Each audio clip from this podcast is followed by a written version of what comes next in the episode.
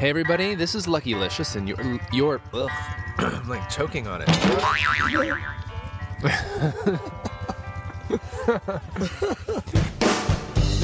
For pagans. It's Eat My Pagan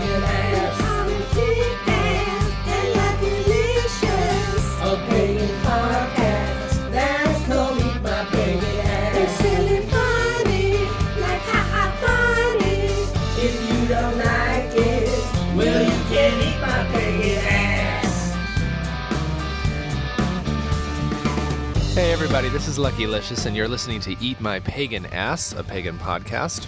And I'm here today with a very special guest, a longtime friend of mine. We go way, way back, like millennia, I think, back.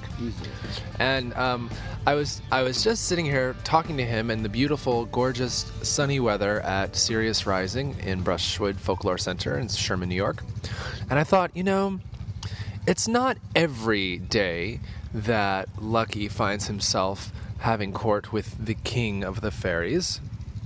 And I thought, while I'm doing this, I need to share this with my listeners because I'm sure there's a listener out there or two who would love to know just who is this fairy king of uh, repute. We won't say ill or good, just repute I'm notorious. notorious. and uh, what is he made of? Is it straw? Is it gold? Is it mithril? Or is it just a lot of chutzpah, a lot of talent, and a whole lot of soul? Oh, and a lot of love. That's that. My personal bet is on that last thing. So, anyway, to no further ado, it brings me enormous pleasure to welcome Eust, the Fairy King. How you doing, Eust? I'm doing well. Um, I'm enjoying this festival very much. I am seeing a lot of people, including yourself, that I haven't seen in a long time. Um, as you were talking about that, um, I was reminded of a young lady at the fire the other night who I've known for a long time, and she said, You know, would you tell me the history of the Fairy King?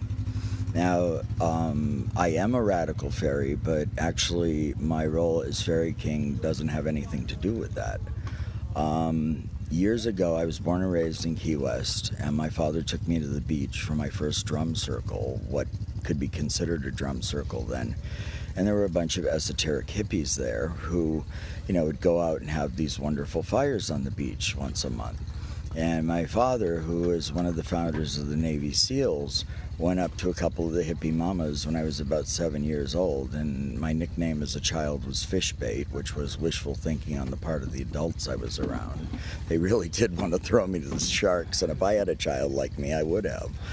But, um, you know, our friendship evolved, and I would try, try to do these events with them. Um, you know, I maybe I was fortunate enough to get three or four with them uh, between seven and about twelve. And as my father uh, would go on trips more and more, I would end up having a neighbor watch after me, and she would let me go out to them. So I was doing it on a, a more regular basis.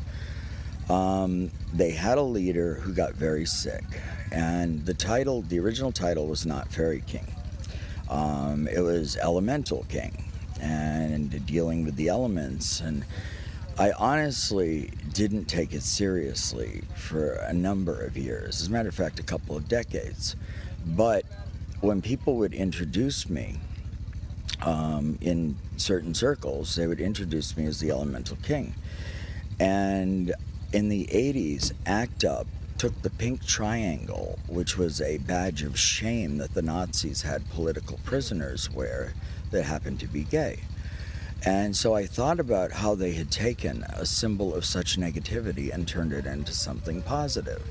And I was thinking one night, because somebody used the term in an, in an insulting manner, said, Oh, you know, just another one of those limp wristed fairies. And I was like, Wait a minute fairies are elementals, and I had studied a little bit about elemental magic at that point, and I decided from that point on that it was going to be the Fairy King. And it's amusing for years when people would introduce me at different things that I would go to. There was laughter and snickering and all of that. People don't laugh anymore. Um, in my late 30s, I was coming out of a very dark time in my life. I was a hardcore drug addict, and you know, I had a lot of self-imposed misery. Um, my background was primarily uh, Buddhism and my mother's Anglo-Catholicism. I went to a uh, Episcopal prep school in Rhode Island, but my father insisted that I, as part of sacred studies, study Buddhism. Um, when I was in the military, that was on my dog tags, and those pesky born again Christians would put those chick publications and the sign of the cross on my bunk at night. So I decided to throw them a curveball, and I started doing tarot readings down in the dining area while they were having their Bible study across the way. I am something of a troublemaker. I mean, and I You? No. and when when when I, when I encounter people that take themselves too seriously, you know, kind of that Loki and Coyote energy comes out of me, and I just have to like, There's a lot of that in this podcast, I think. yeah, yeah. But um, I did do a lot of work with the gay community, and in an odd kind of circumstance, I was working a lot um, helping the AIDS community in Boston. And Governor Weld, who's a Republican governor that was elected in the early 90s, had a dinner. Um, he had gone to Groton Prep School, and his best friend was gay. And he was one of those few Republicans that said there's not going to be discrimination against gay people, and this administration is going to be about helping that community, helping with the AIDS fight, and all of that. So I respected him. I didn't vote for him, but I respected him. I voted for him a second time, though. But anyway, um, at this dinner, I was with Bishop Barbara Harris. I don't know if she's a lesbian, but it was rumored that she was, and I'm thinking she's African American, she's lesbian, and she was a businesswoman, and now she's going to be a bishop of the Anglo Catholic or Episcopal Church. I'm like, they got all bases covered on that one. But she was at this dinner, and I'm sitting across from this man who I recognized um, from pictures of the Mattachine Society, and it was Harry Hay and his lover. And he and I got into a discussion. I guess this was like the beginning of the Radical Faeries. One thing I remember that he said to me after we were talking um, for about an hour was he said, You're a very different kind of fairy, aren't you? And I'm like, I guess so.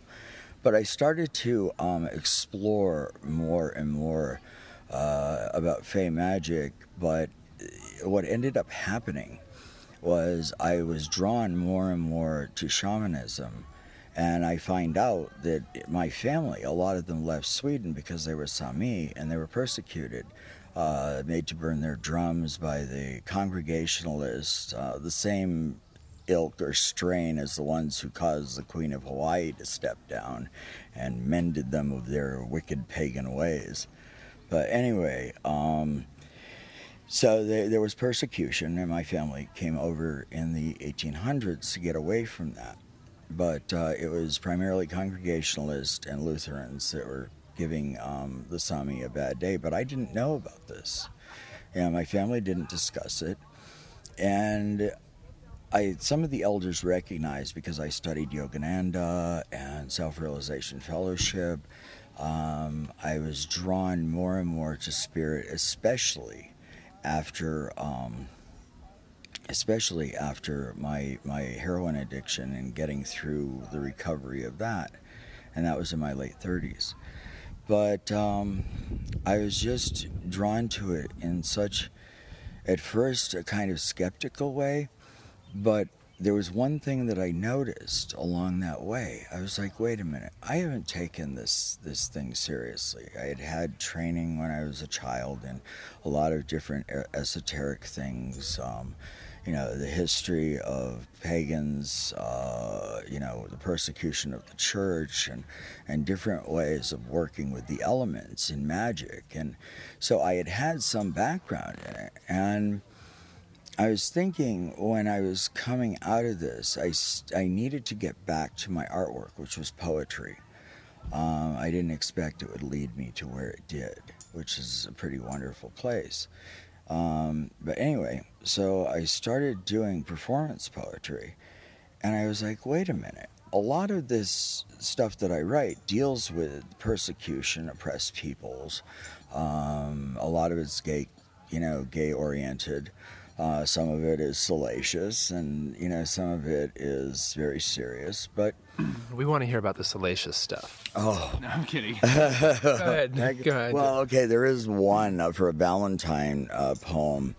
I wrote Table for Three, and there is a funny story that goes with it. Um, Table for Three is a Valentine's poem about the position known as the Lucky Pierre. And uh, part of it says, with a woman in front and a man from behind, oh, this delicious Valentine.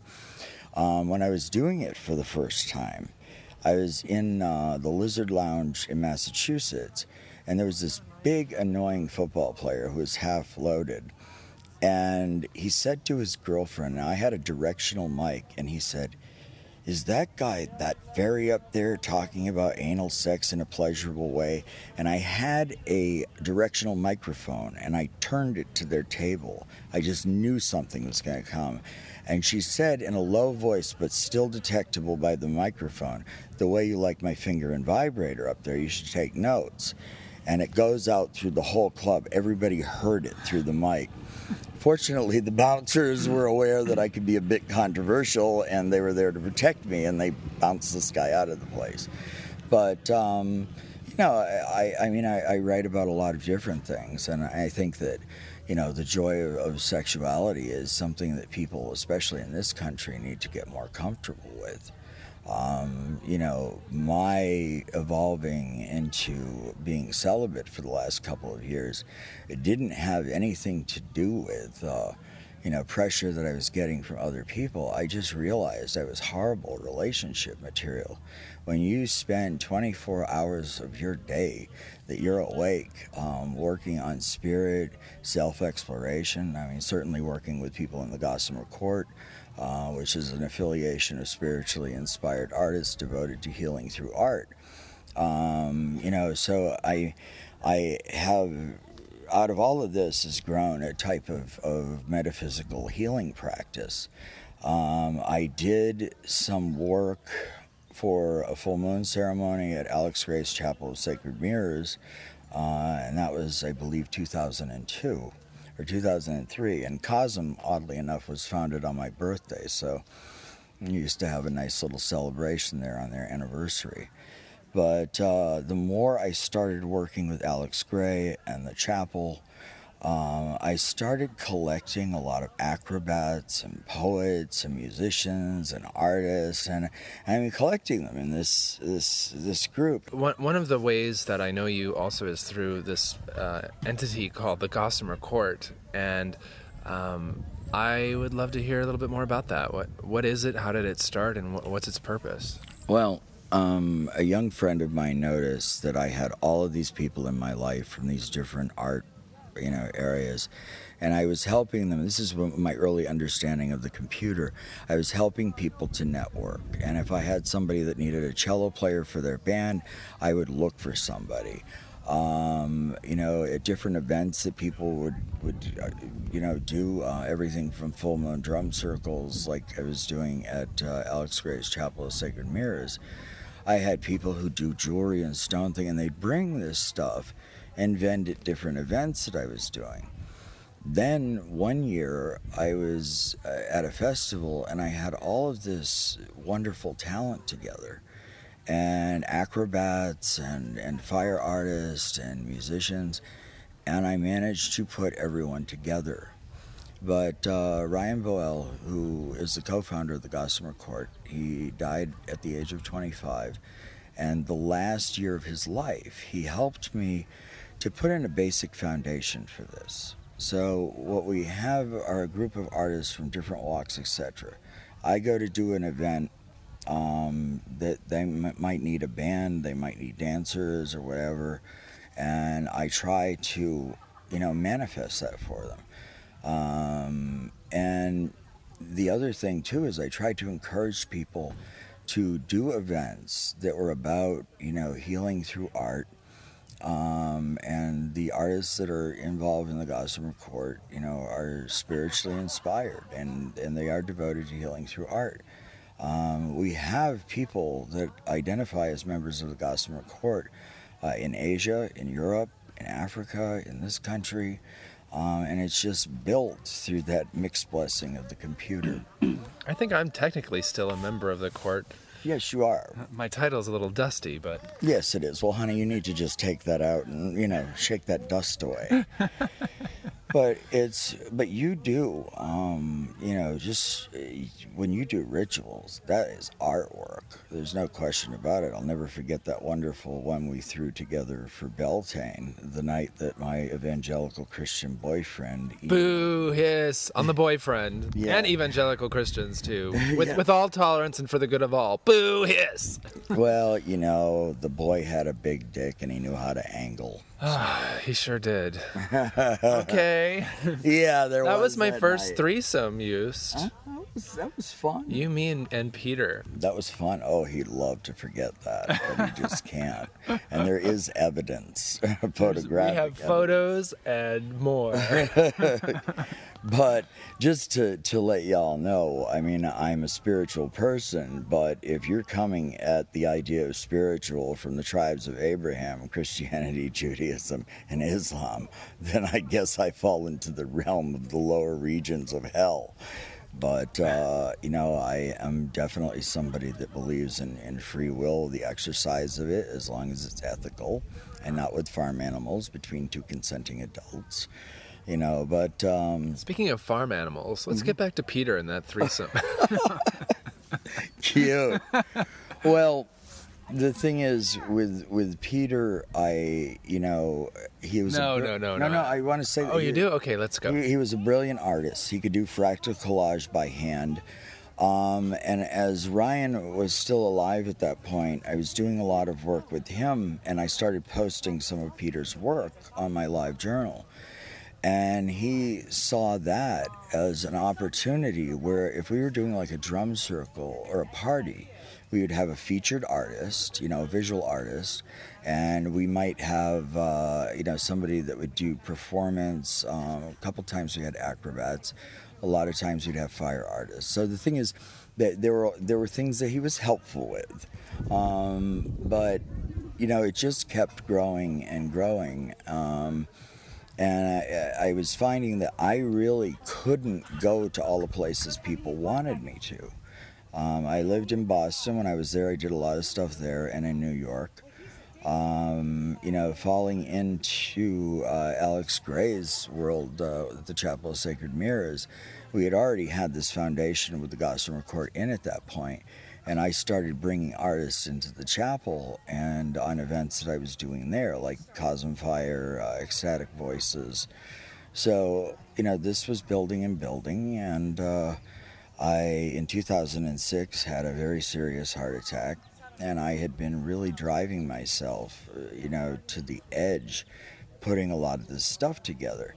And I realized that it was something that I couldn't do myself, you know. So, what I started to do is I initiated people in those that um, serve community um, on a partial basis, but you know, are, are spiritually inspired artists. They end up with the title of princes and princesses, and it's really a degree system. The only ones that wear the big crowns within the Gossamer Court, besides myself, is Reverend Bonnie, or Queen Bonnie of the Southern Sphere, and she runs a pagan charity in Ohio called Robin's Hood Community Center. So, you know, and she basically does the same thing. I mean, now that I'm back out there, we're combining our energies on a lot of different things. And I, you know, with, with the Gossamer Court, I mean, we don't have any grants from the government. Um, we raise most of the money ourselves. We do art circles. We have people coming over to make their uh, magical tools, to make instruments uh, out of any number of things. Um, I've often seen emails that you guys send out like we're taking donations of just about anything you have. Like if you have old screws, nails, Yep. rubber bands, glue, ribbons, Yep. uh, hair clippings, anything. beads, bones, feathers, you know, and I mean, the thing is, people have a lot of this stuff stored in a box somewhere, and I'm like, we could do something with this, and we do. we get the uh, supplies in. Sometimes we'll have art circles. Sometimes we have specific artists that have made a request for this type of paint. Or um, actually, this one girl I was working with made an Ann Taylor suit out of Milkbone dog biscuits. That was one of the funnier requests that we had, but she needed the wiring to put these together. And it ended up turning out really cool. But, um, you know, eh, for a lot of people in the pagan community, with the way the economy is, they can't afford to go out and buy a new drum. So we have people that help them, you know, put one together out of recycled stuff. Um, I have one friend, she makes flutes out of carrots, which are kind of funny, but sound great. Um, so yeah, I mean, we, we the requests that we make is a long list of stuff, but uh, the idea with the recycling end of the stuff that we do is be as creative as you possibly can. And you don't have to have the amethyst settings in your, your magic wand and all of this. You can uh, very simply make it. We do have people that send us sacred branches. Now, you, you, don't go down cutting down birch trees, but when branches fall, we have people that collect those to make wands. A, a lot of the druids uh, request uh, as branches to make runes out of. Um, this is coming from someone who has pork chop bones woven into his cornrows. They are not. They are deer bones. Okay, you know. Oh yeah, the, the the bones do get attention. Somebody asked me what they were from, and I said the last person that pissed me off. I didn't have room to bury him in my backyard, so I wear them in my hair. Might be Peter in this one. uh, I hope you saved the good part and have it preserved somewhere. yeah, like Napoleon's. I understand that it's about hors d'oeuvre size, but oh. what can I say? Yeah. But anyway, um, you know, we do have a lot of fun at these groups, and, and some nights, um, like the full moon, in the house we'll have a, a gathering. And we tell people to not just bring their drums and stuff, but we have tables for people to do artwork on. Um, one time we had somebody making incense and teaching people how to do it. Um, you know, and just like any number of things. I mean, it just it gets so wonderfully creative from time to time. And uh, what's your what's your long term vision for the Gossamer Court? Well, I really I started thinking about the application of the computer to doing like our satellite work with other places and setting them up in different states for people to gather there as basically autonomous bodies that get together for different events to create art or maybe go to nursing homes or hospices and work with people. And we have people that do that. Art therapy yeah. sort of it's yeah art therapy or you know in the case of the hospice it's you know, the worst thing you can do when you're waiting to die is wait to die while doing nothing, you know, and so. Watching the prices right. Yeah, exactly, you know, so, uh, and the thing is, in one case, this lady was making these really cool um, cards, like greeting cards and stuff, splashing paint, putting magical symbology in them and you know her kids and grandkids love these things. And so she spent that time making things to leave to people um, you know a good memory. And so i mean it, it i see in the long term uh, the gossamer court being in different regions probably where they have uh, more of a pagan population because while we are spiritually ins- inspired uh, artists, and I don't say no to Christians or anybody else, it's just spiritually inspired. Uh, most Christians wouldn't touch us with a 10 foot pole or two five foot Swedes. You know, it's just like that. So. Or two, ro- two roods of the Holy Cross. Exactly. Somebody, uh, well, actually, we had a box that came from uh, an abandoned church and it had rosaries in it and these little glow in the dark crosses.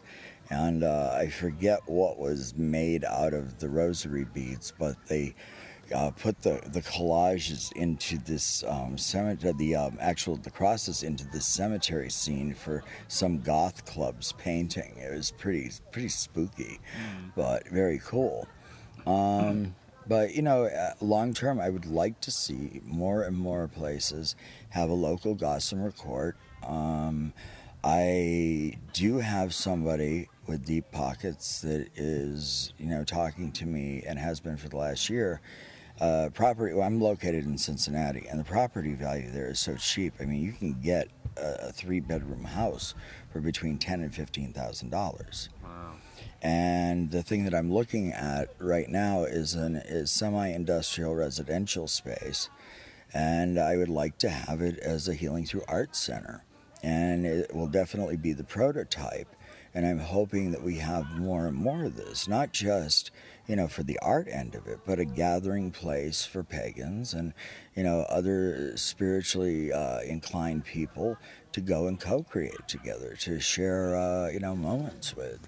Um, you know, there's there's just so much potential.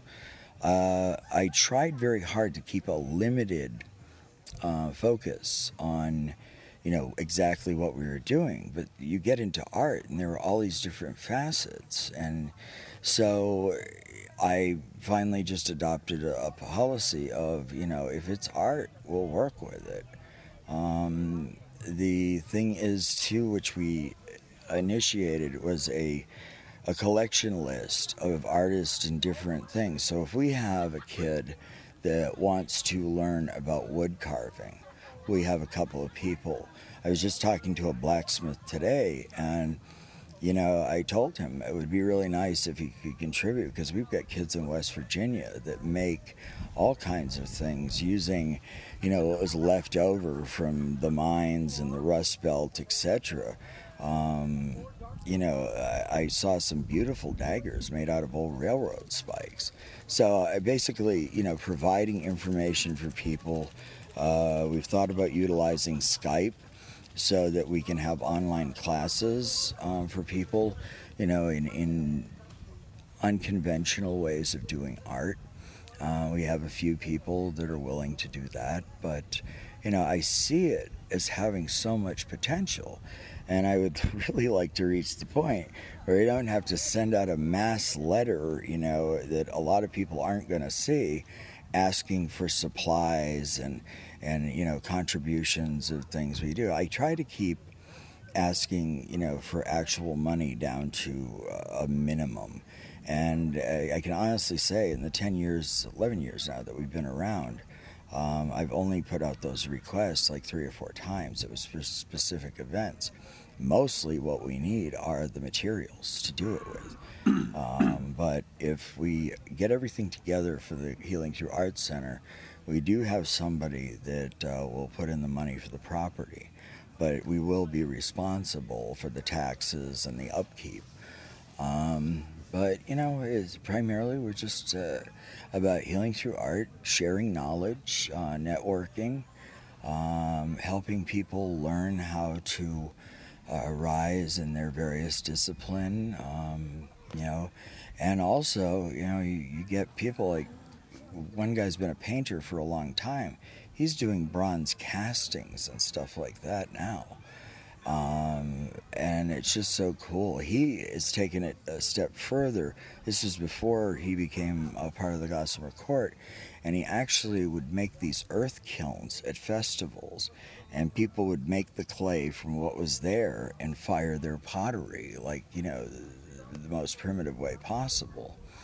Um, so you know, there's there is. A, I'm really excited about a lot of the stuff that's going on, and I got Skype because several of my kids are scattered throughout the world right now, four continents and two islands. And it's nice to be able to make sure that they don't look ridden hard and put up wet from drinking too much or partying, and you know that they're getting some fulfillment uh, over there. And also, um, it's kind of cool having the medium of video, uh, which you know a lot of people have so other people can see what they're doing in these places. So it's just now a matter of consolidation.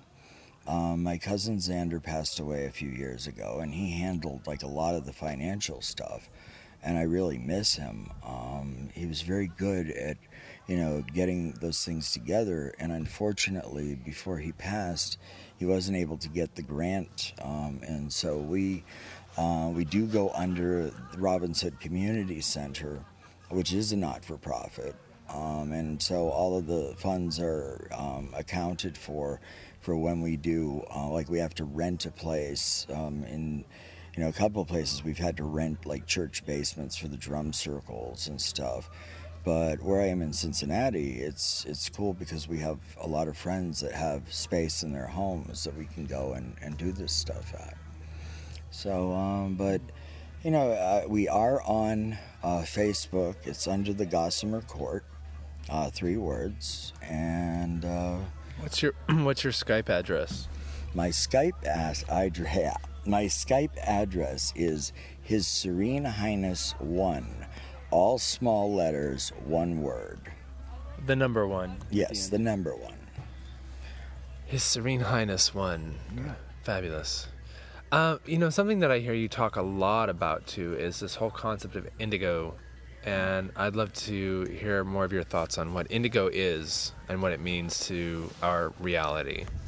Well, you know, I've I've told people uh, when I was trying to explore why I was such a freak, there were a lot of ways that I thought differently than other people. Um, if you take the whole angelic hocus pocus out of it, um, indigos are basically people that think differently.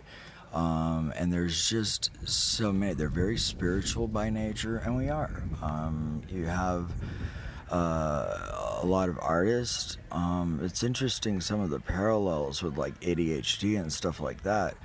But if you just look at it, like every 10,000 years, the human race goes through some sort of mutation. It could be that. Um, but most of us definitely are in keeping with this idea of um, coming from a different place. The, the souls, uh, you know, through the universe come from different place. They used to call indigo star children. Um, there is no question about it. With our aptitude for sacred geometry, I mean, we have one kid that composes music using it. Um, these are very gifted people, and, and the thing is, children are being born in mass right now. Uh, they tend to take healing paths, as I have. Um, they are very artistic and spiritual by nature. We get along with open minded spiritual people, but when it comes to the mundane world, it's really hard for a lot of them. Uh, we don't do authority well. Um, but it's it's definitely it's not a philosophy. It's a nature. It's a, it's it's it's a different type of human nature, and I happen to believe that there's a divine connection. Um, you know, a lot of people are looking to these young healers as part of the uh, building of the new age, and I happen to be one of them that that is in keeping with that. Um, the things that I've witnessed, not just in the kids, but in myself. I mean, I'll chant around the fire, you know, you have hidden gifts, and, and I keep going with that because I want to remind myself that I have and that other people do as well. Um, you know, in, in working the alchemical fires that we do, these are co creative fires. They're sealed esoterically. Um, people are smudged to go in, but you have dancers, you have poets, you have drummers, and everybody is, you know, contributing to the energy of that fire using their various, uh, you know, gifts and, and talents.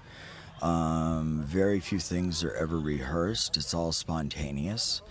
Um, but the thing is, the indigos are very uh, drawn to that type of fire because it inspires them in other ways. It causes them to create on the spot and to co create with others. And that's the thing. Um, we are very um, tribal by nature. And you know we do. Uh, there's no question about it. You know we do. Uh, we are at our best when we are surrounded by our own, but the world needs a tremendous amount of help with healing. Uh, one of the reasons the Gossamer Court is so popular with indigos is because we're about healing through art. Um, and a lot of these, especially with the kids, they look into things that they can do to make this world a better place, uh, be it you know massage therapy or um, you know green engineering. Um, we have you know a lot of kids that are mathematicians and. There is no question about it. I, I, there are times when I'm sitting in a room with seven or eight indigos, and I just watch in absolute amazement and astonishment at the way they exchange ideas on science and on art. Um, I decided because of that that you know we identify as a, a an art group. However, um, a lot of things within science and even mathematics, if you get into sh- sacred geometry and stuff like that, uh, are art too.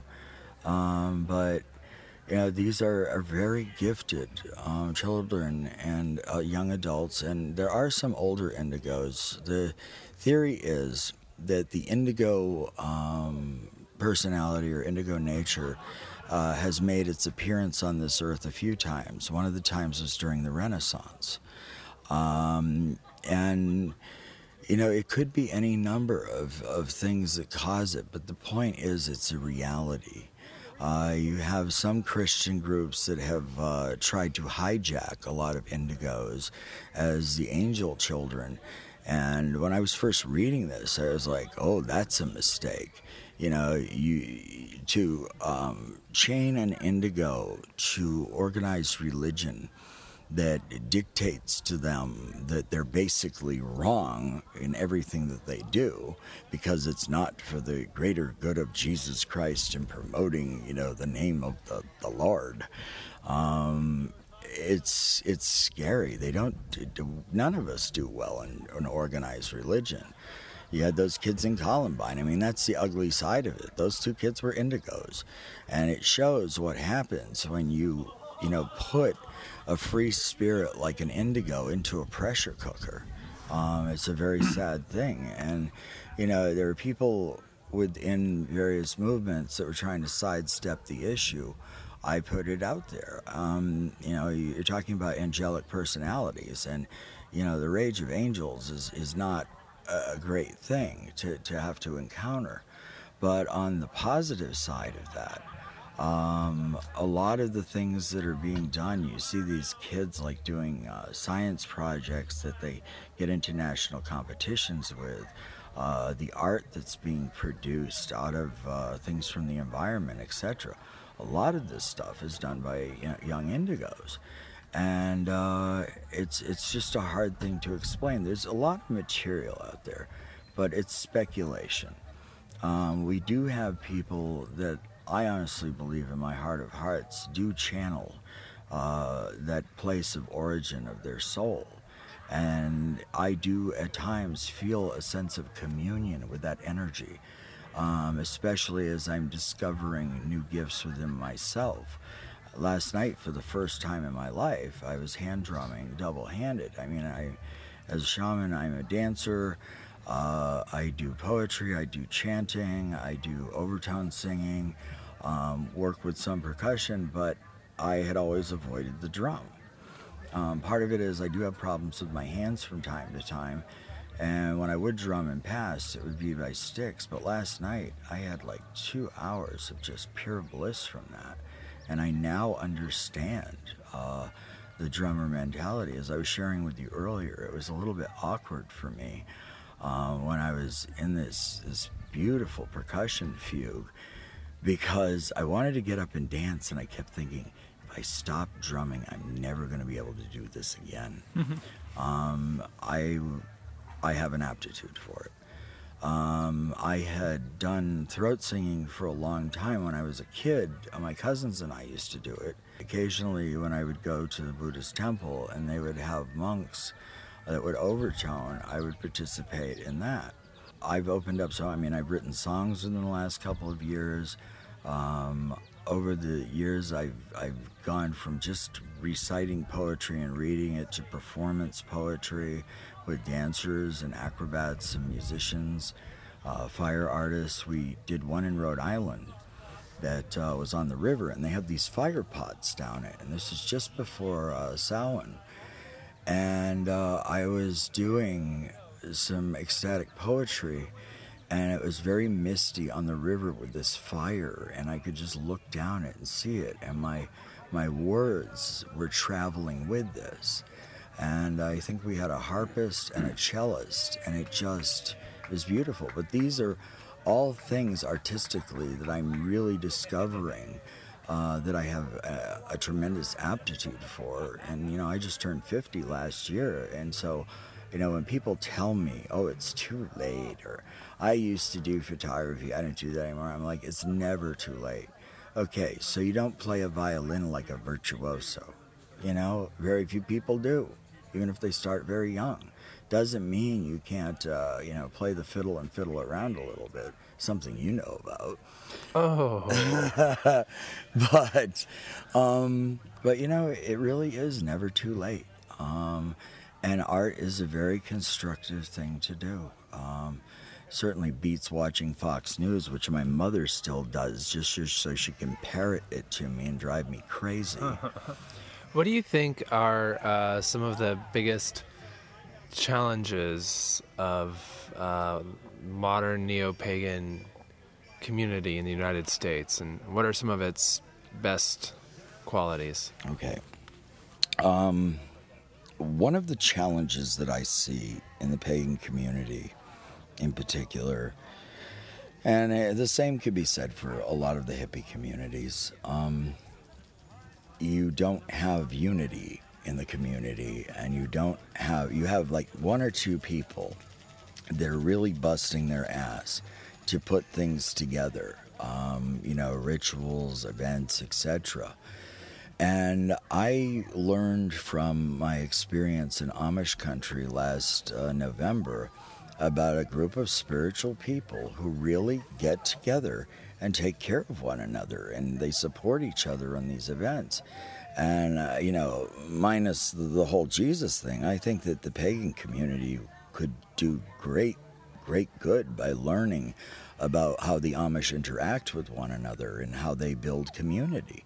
You know, everybody has their role to fulfill. It's not just with the barn raisings they do where they all get together and put this thing up in a day. And those barns down there are beautiful. I think they're a little witchy too because they use those hexagrams on the barn. And, yeah. yeah. But I'll let them keep that secret for now. Huh? But, um, you know, the other thing that now among young people, I understand that neo paganism is the fastest growing religion in the world. Um, we have got to be vigilant with the likes of people like Michelle Bachmann out there, um, you know, in these Minnesota. Oh, you know, I just, I, I just when I, I think that she can't say anything more stupid than she already has she does it. And I'm like wondering, I, I really think that they put something in Republican water that the rest of us don't get. And I've taken to calling the straight jacket the Tea Party dinner jacket because most of them would fit in that quite well. But um, we have to be careful. There is a movement in this country among evangelicals in particular they want that whole Ozzie and Harriet lifestyle. They don't want gay and lesbians to marry. They want to repeal, you know, have it repealed in any state that allows it now. Um, they're they're really pissed off about don't ask, don't tell. I mean, the list goes on, and people forget there are still states where you can be denied housing. Um, you know, if you're you're a gay couple, never mind domestic partnerships. Um, and I think that in keeping with that, gay, straight, or otherwise, um, pagans, especially in heavily Christianized communities, have a lot of problems. Kids are still taken from, like, if you have a mixed marriage with a Christian parent and a pagan parent, if there's a divorce and it's brought up in certain courts that one parent is a pagan, custody consideration in, some places goes right to whether the Christian parent is, is the good parent or not. Um, it, you know, the, the choice is based solely on that. Um, I know people within, you know, the different pagan communities and different gay communities within New York, Boston, Chicago, who it's always the same very politically active people. Um, like I was at the DC rally for religious freedom, um, and Puck and Gary were down there for that, and we had a number of other people that came for that too. But uh, other things that I was doing, and this was along the lines of rallies for religious freedom, uh, it was the same people. Um, you know, and, and there are little disrespects that go on of pagans. For example, part of that rally, the Veterans Administration would not put on the headstones any pagan symbology. There was like a book with about seven or eight approved things. I could not even get on my father's headstone the Buddhist wheel. Uh, this was back in 75. We fought that, we won. The VA now has to respect that. I mean, the idea of a pagan, you know, in uniform dying for their country and not being able to get the symbol sacred, you know, to them. Uh, it's just infuriating. And I'm an honorably discharged, decorated, disabled veteran. I had to put up with all kinds of bullshit in the military just because I had Buddhist on my tags, you know, my dog tags. Um, we really have to be vigilant. I mean, people think that this whole thing of, you know, persecution is over, oh, these Christians are losing a foothold. You know, when times are really tough and the economy is horrible, a lot of people turn to religion or their latent Catholicism kicks in and, you know, oh, my life is not going right, so I'm being punished, you know. And so, you know, you get a lot of people going back to um, traditional intolerant religions, uh, and it's very scary.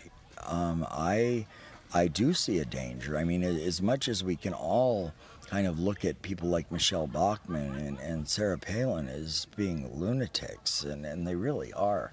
I was thinking about this. Um, you know, uh, Sarah Palin's bishop, when he was living in Kenya, had people driven out of their homes and villages that would do tarot readings and stuff like that. And of course, you know, I think his name is Thomas Muthee. You know, he's he's praying for her against witchcraft, and he's going, "Make a way, make a way," and it sounded like Tattoo from Fantasy Island. You know, and I'm listening to this, and I wrote about it, and I said, you know, she's been blessed against witchcraft, and well, I think it was Lady Agathorn wrote. She said, "You want to try it out and see if it worked." But uh, you know, seriously, we we have to be very vigilant about having information out there about ourselves, what we're about, what we're not about, because education is certainly a key part of it. And uh, in this pissing contest that goes on with these Christian groups, um, you know, it, it is important to take the high road, but it's the same time be assertive and let people know that this is wrong. If you do uh, YouTube videos and people put, you know, this stuff out, respond to it where it says respond to it. You know, I mean, keep an account that's separate from your others. I get so much hate mail on one of mine because I do a lot of YouTube videos that deal with pagan themes and gay themes. And the haters always have to, you know, kick in. So, you know, just keep a, a clean account for that type of thing don't let them rate you by stars because they have these groups that do this. Um, but I do want to finish the thought on this. Yeah. So you were talking about YouTube videos. YouTube videos, you can use these to respond. I mean, okay, I do get childish from time to time. I have a picture of a puckered butthole that I will occasionally load up on certain intolerant blogs uh, just to send the message, you know. But Very subtle. yeah, it's, there's no mistaking what it is, you know. And, and of course, I have to set up a dummy email account to do that. But um, you know, there is a. I'm very much a prankster. There's no question about that. But um, I think that you know, in a very serious note, um, when these issues come up, uh, you know, there's there's like kind of like a news blackout on on things that are done to pagans, and I think if people, you know, really want to help their community, if they see within their city or town that something is clearly uh, in line with persecution of people because they're pagans, be it a custody battle or a, a job thing, um, that they expose it. you know that that you know you if you don't what ends up happening is there there are all these little subtle tyrannies that come together and they just snowball and so what ends up happening is all of a sudden you've got really discriminatory laws and if people don't believe that can happen you just have to look at I think it's Indiana or Illinois where they've just made it impossible for you know women's right to choose you know the, the clinics with the specifications. Um, you know the, these these pardon the expression moral motherfuckers out there that really aren't moral at all um, are trying to assert their theocracy on this country. And, uh, you know, I will quote Barry Goldwater on this, and I think this applies to pagans. Um, you know, what happened, and he said this when he saw the Jerry Falwells taking over the Republican Party. He said, if these Preacher Bob types and Jerry Falwells get control, the party will never recover. And what people don't realize is there's a lot of that in the Democratic Party, too. Um, you know, a lot are more um, Beatitude Sermon on the Mount Christians, but they're still, you know, Christians that have very archaic ideas about other religions, etc. And, you know, they've already proven their agenda, but it's very important to be vigilant about responding uh, and exposing. And there are some very gifted young people in our community that do some fantastic videos. And there are times if I see one that will apply where they are speaking about um, a particular brand of, of Christian persecution, you know, some pulpit vulture is stirring something up. And, uh, you know, kids are being forced in schools to honor, in a public school, to honor a dress code that excludes any kind of uh, pagan theme to it. Uh, and that is common. That actually happens uh, right around Cincinnati, where I'm I'm living. And a, f- a friend of mine, she had to go to the school board and, and deal with you know this nonsense. Don't let them take your liberty. Don't let them take your freedom. If they start to do it, become you know vocal about it and say, hey, this is what's going on. You know. A lot of people would say, you know, well, that's that's politics, and I'm I'm not pagan for politics. I'm pagan for my religion. But when you have a political climate that attacks you, or a cultural climate that attacks you politically by passing laws, even even down to the school board level, mm-hmm. what recourse do you have other than to be political? Well, exactly. And, and the thing is, I have tried to steer away from politics as much as possible. But my exception is human rights.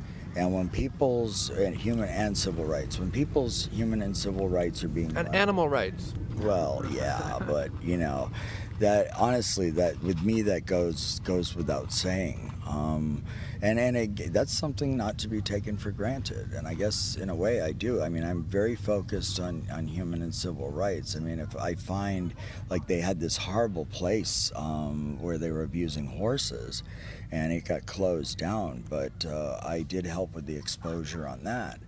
But uh, the I'm sorry, the really gorgeous man that I was telling you about is now walking past us. Oh. Oh yeah.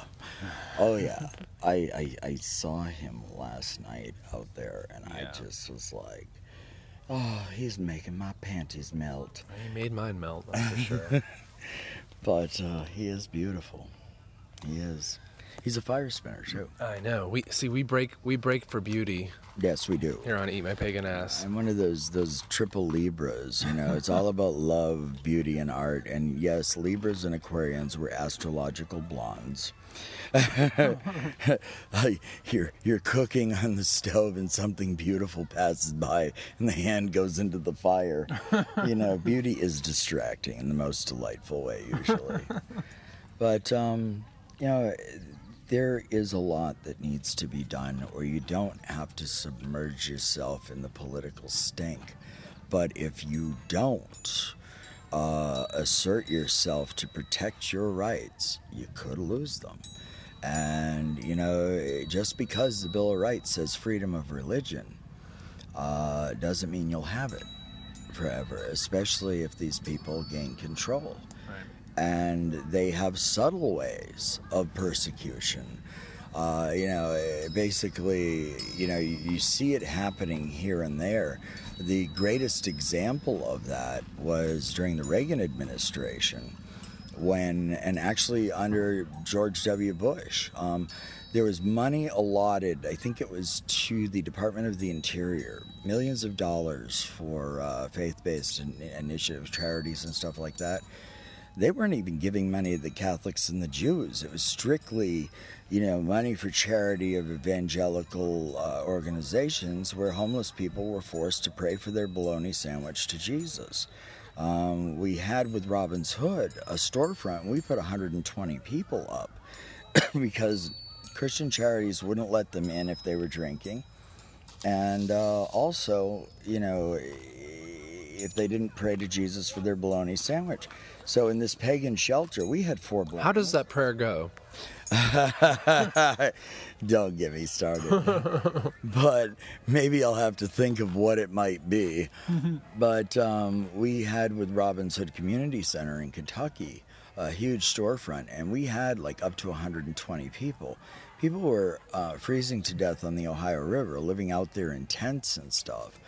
Um, but it was just really difficult with the Christian shelters. And like I said, we had four black Muslims, and they came to stay with us because you weren't forced to pray to anyone. We had a library, an occult library, and you know, uh, we had study room and stuff like that where people could go and independently research things.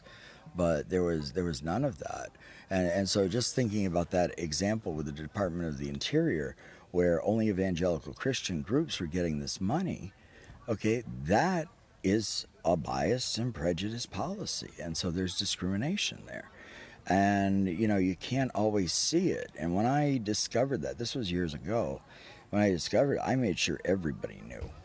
You know, and that was one where I massively hit congressmen and senators. Uh, you know, it's easy enough to write your congressman if you've got a computer. It really is. And, uh, you know, uh, well, actually, I wrote Al Franken, and I, on behalf of the people of America, I apologize for whatever it, we did to piss off the congressional district that elected Michelle Bachmann so much. And I said, you should just tell them that if they stop voting for her, we'll give them a military base or something. But, uh, blows me away that somebody like that could get elected. But it is Minnesota, you know. But anyway, um, All right, so that's that's like one of the the challenge, the big challenges facing the pagan community. What would you say is one of our our best assets? One of our best assets, I think, is comes in line with good ethical standards and ethical behavior. You have, you know, of course, there are some pagan groups that just say, "Do as thou will," not adding "though it harm none." Um, I think there is great strength in the children of this community because they are raised with ethics. Um, you know, in a lot of the, one of the one of the things I see, uh, at least as far as an advantage with religious school for kids, they do get ethics and a, and a moral code if they're going to religious school, but not in a public high school or a public uh, elementary school. Uh, usually, people's first course in ethics is when they're in college. Um, and here in this community, good pagan parents are spoon feeding their children uh, the principles of ethics. I think that's very strong. Um, we're very supportive of our artists, um, you know, and. uh, you know, writers and, and teachers. There, there is a wonderful sense of community that goes on in a lot of areas, but there's still more work that has to be done. Um, but I think one of the things that I find also in the pagan community is creative solutions to problems. Um, you know, I've watched some pretty amazing things, everything from erecting a stage that we needed for one of the festivals I was at, uh, you know, and basically doing it out of nothing. Um, you know, you get a bunch of magicians together and, you know, they can weave beds out of grass. I mean, I'm sure that it's done somewhere. But, um, you know, there is, and when we gather for festivals, it really, is a beautiful expression of community. People feed each other, you know, look after each other, and you know, you're creating a couple weeks of heaven, you know, over the period of a year. Um, I think that the ins- uh, the com- community is very inspiring. Magic is very inspiring, um, especially for artists, musicians, dancers. Uh, in paganism, I think there is the creativity that uh, early Christianity lost. You know, you, you look at Rome and, and uh, not the Vatican necessarily, but some of these older churches, and you can see there's a collect a collective of all these different artists. Um, you see that within the pagan community. I mean, although Alex and Allyson Grey are definitely more New Age um, Christians in their philosophy. Uh, you do have Cosm, where there, you know, are these these works of art that cover many different religions. So, I think that uh, guess dinner's on. I know. But um, you know, I, I I guess what I was saying earlier about you know more people taking positions of leadership within the community to get things done. I would love to see more pagan community centers. You know, I really would. And I, along the lines of the good things, I see people with the talent and the ability to put these things together and uh, you know it's it really is a, a, microcosm of a lot of different disciplines and talents etc uh, where these things could get done so i think you know the short answer is it's very inspiring uh, I think you know you'll find with most pagans, especially with pagan children, that they have a good ethical bearing. Um, you know, and uh, there is this this sense of, of giving to others um, within the community and it's it's wonderful. I mean, you go to one of our potlucks or something, and you know, you, very seldom are you going to get somebody that just shows up with a bag of stale Fritos, like some wasp from Connecticut. so, I'm sorry, but I've been to enough, you know, potlucks in Connecticut to tell you you're lucky if you get a stale crust of bread and a glass of stale water, you know. Uh, or somebody will, will be very creative and they'll get that uh, cheesy whiz stuff with with some uh, scoop bucket tostados or you know whatever. But people take time and they put care into what they do, you know, and well, that's really it. Um, you know, it has it has its shortcomings like any other community, its problems, some that are specifically unique to you know the pagan world. Um, a lot of that centers around polyamory. Some people do it well, some don't do it well. And what happens when it isn't done well is the, the drama echo starts to go, and uh, that can be that can be a little overbearing at times. Mm-hmm. You know, I think I am just going to stop letting people come to me for advice on sex, though. It's kind of unfair. I haven't had it in two years, and I just don't want to listen to somebody whining to me because they haven't gotten it in two weeks. you know, my recent breakup, and I'm like, so what's the problem? Well, I just miss getting laid, and I'm like, I'm really the wrong person to be sympathetic to this right now. But that's something else too. Uh, society has all of these specialties. You know, you go to college for four or five years. And there is one other thing that I will mention that is very good about the pagan community. There is a self reliance on self education along the lines of Abraham Lincoln. Um, you know, the, and Thomas Jefferson, studying, you know, learning about things and doing things for yourself, you know, rather than go out and, um, you know, some psychologists you don't bother doing a criminal background check on.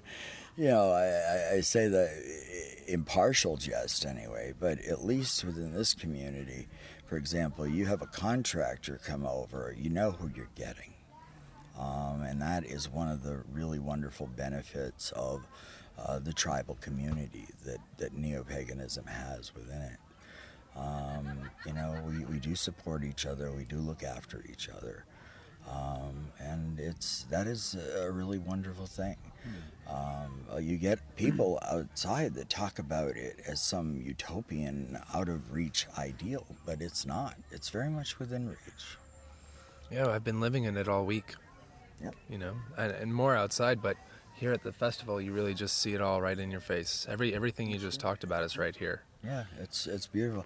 I remember one night when we were getting ready to do a ritual, and I asked you if you had there were a certain type of incense that I was looking for, and um, some magical implements, implements, and it, it was so funny. You were like, we were, we were going someplace. I don't remember what, where it was, but we needed a couple of things.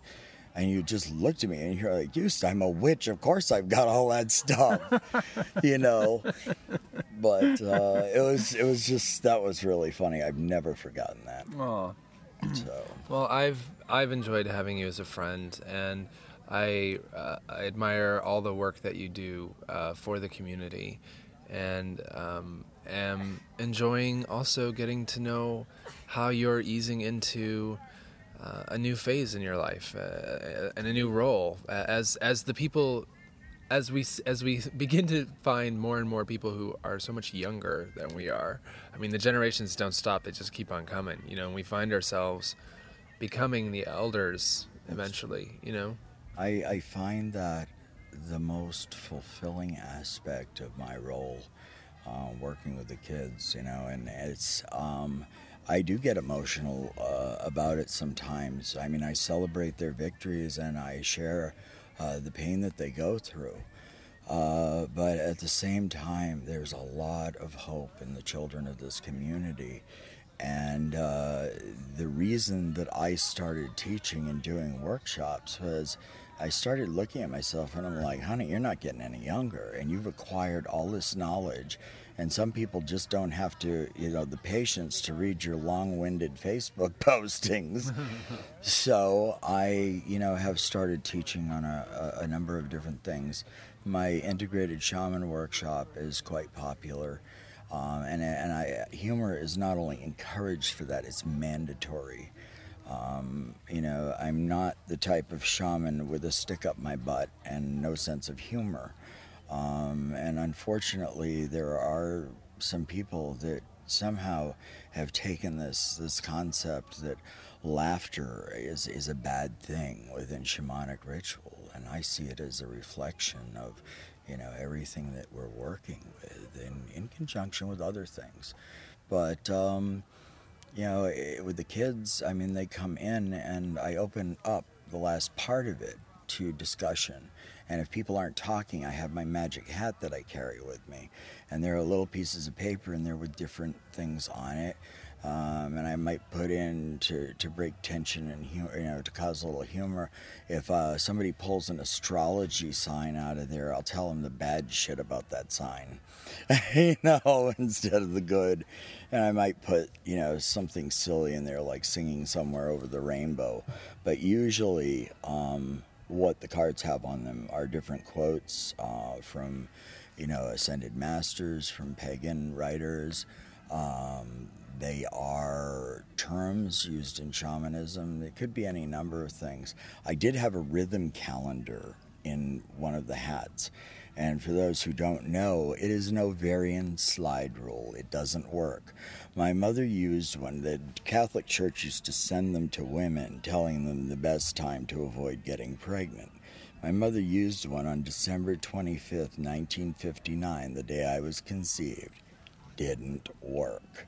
So I will throw things in there also to encourage discussion, like the Cupid amulet. You know, I, it gives people a chance to talk about aspects of love and problems that they've had, etc. So there's just a lot of uh, things that, that I've had to get creative about. But I love doing the workshops. I love teaching. And I love the fact that I have a lot of young people in my life that, you know, are not just interested in listening to what I have to say, but sharing their experiences as well. It keeps things very fresh. what would you say to uh, a, a, lot of the listeners that I have um, that are very young. I, by young, I mean they're they're in their teens usually, and a lot of them are in Bible Belt situations, and they feel very isolated or oppressed. What what would you say to them? You know, it's that is a real tough one, and what happens in communities like that is you have basically cells of kids getting together and really hunkering down, um, you know, together in like one or the other home.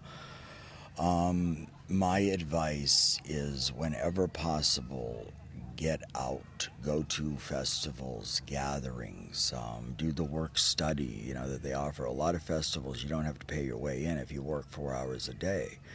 And this gives you a chance to be with other like minded and like souled people. It's very important. Uh, I know I've had points in my life where I felt tremendously isolated. One of the reasons I left the South. Um, you know, it's really hard, but the, the important thing is to build up a network of people that you can communicate with and share ideas. Um, if you can get Skype, get Skype. If you you know have Facebook and you you network with other people that you know are exploring the same path that you might be on, but um, also you know don't feel don't let people walk on you. You know it's I mean there's there is nothing wrong with you telling somebody if they start to poke you that it's really none of their business. Um, you know, and, and there's way too much of it going on. I mean, you do not want to be Christian dude Bible thumper sitting next to me on the bus talking to me about Jesus. But the thing is, I'm older, and uh, you know, a lot. I've I've witnessed it where people just get you know nasty with with kids, and they'll start talking about hellfire, damnation, etc. Um, community is very it's more important for people who live in isolation like that. So uh, basically the best thing to do is get it where you can. Um, i do recommend now some unitarian churches are all different but a lot of them are very pagan friendly. And sometimes that is a good gathering place. However I experienced one Unitarian church in Kentucky and one in Virginia, and it was scary because it was not at all like the one I had gone to in Boston. Uh, you know, but the thing about them is a lot of times they'll have, uh, you know, studies, uh, study groups on, on different subjects, and sometimes it's the esoteric. Uh, you have Swedenborg, which is another one. Um, there are a number of universalist organizations, and they tend to be more pagan friendly than any of the other churches. So, All right.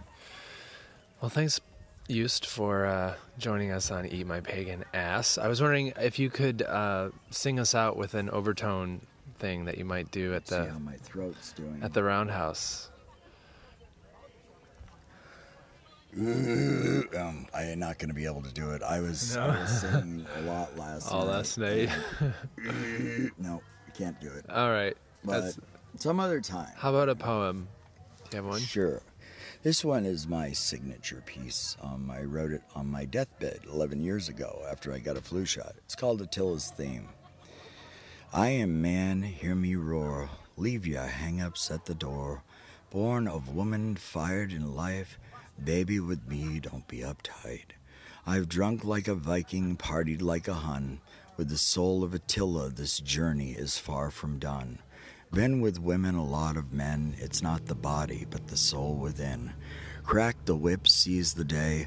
I know of no other way. Sing a song, dance a dance, give this life its best chance. We were born, one day we will die. We will live and tell a few lies. Love others before they love you. To thine own self and the gods be true. I'm the fairy king, and I love all of you. Thank you.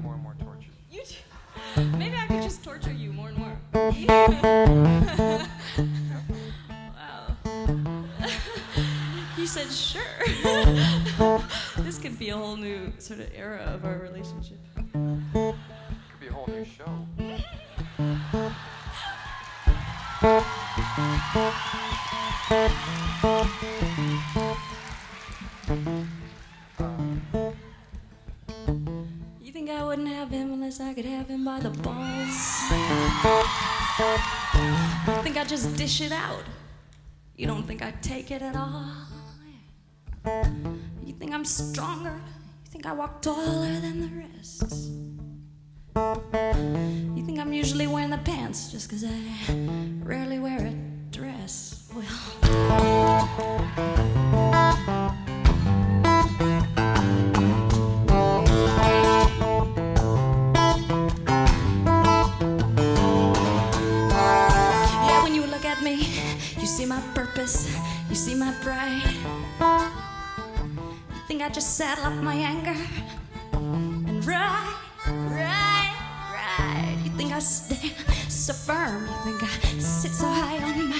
trusty steed. Let me tell you, I'm usually face down on the ground whenever there's a stampede.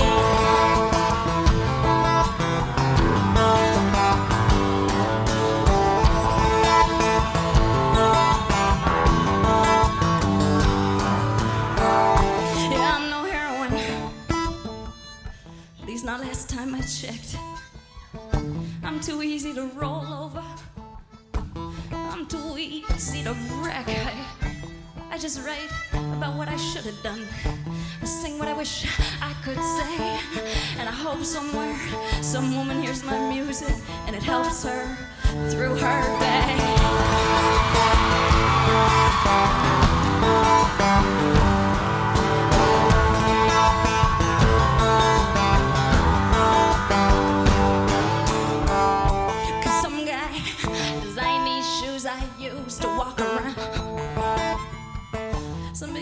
Business turns a profit every time I lay my money down.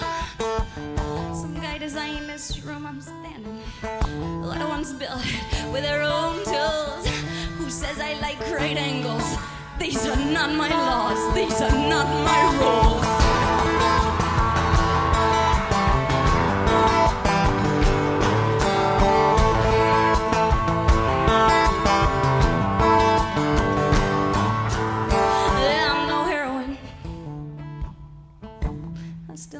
The other half of the race. I don't fool myself like I fooled you. I don't have the power. You know, we just don't run this place. Thank